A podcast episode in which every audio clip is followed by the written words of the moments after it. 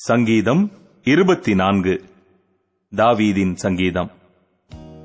பூமியும் அதன் நிறைவும் உலகமும் அதிலுள்ள குடிகளும் கர்த்தருடையது. அவரே அதை கடல்களுக்கு மேலாக அஸ்திபாரப்படுத்தி அதை நதிகளுக்கு மேலாக ஸ்தாபித்தார்.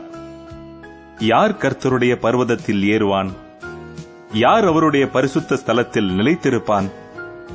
கைகளில் சுத்தமுள்ளவனும் இருதயத்தில் மாசில்லாதவனுமாயிருந்து தன் ஆத்துமாவை மாயைக்கு ஒப்புக்கொடாமலும் கபடாய் ஆணையிடாமலும் இருக்கிறவனே.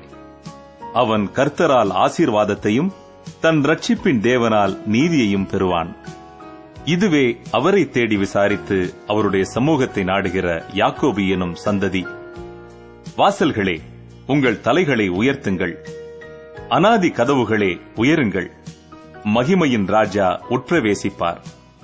யார் இந்த மகிமையின் ராஜா? அவர் வல்லமையும் பராக்கிரமமும் உள்ள கர்த்தர். அவர் யுத்தத்தில் பராக்கிரமம் உள்ள கர்த்தராமே.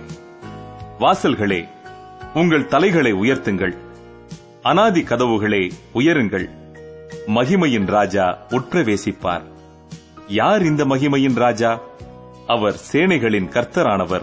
அவரே மகிமையின் ராஜா.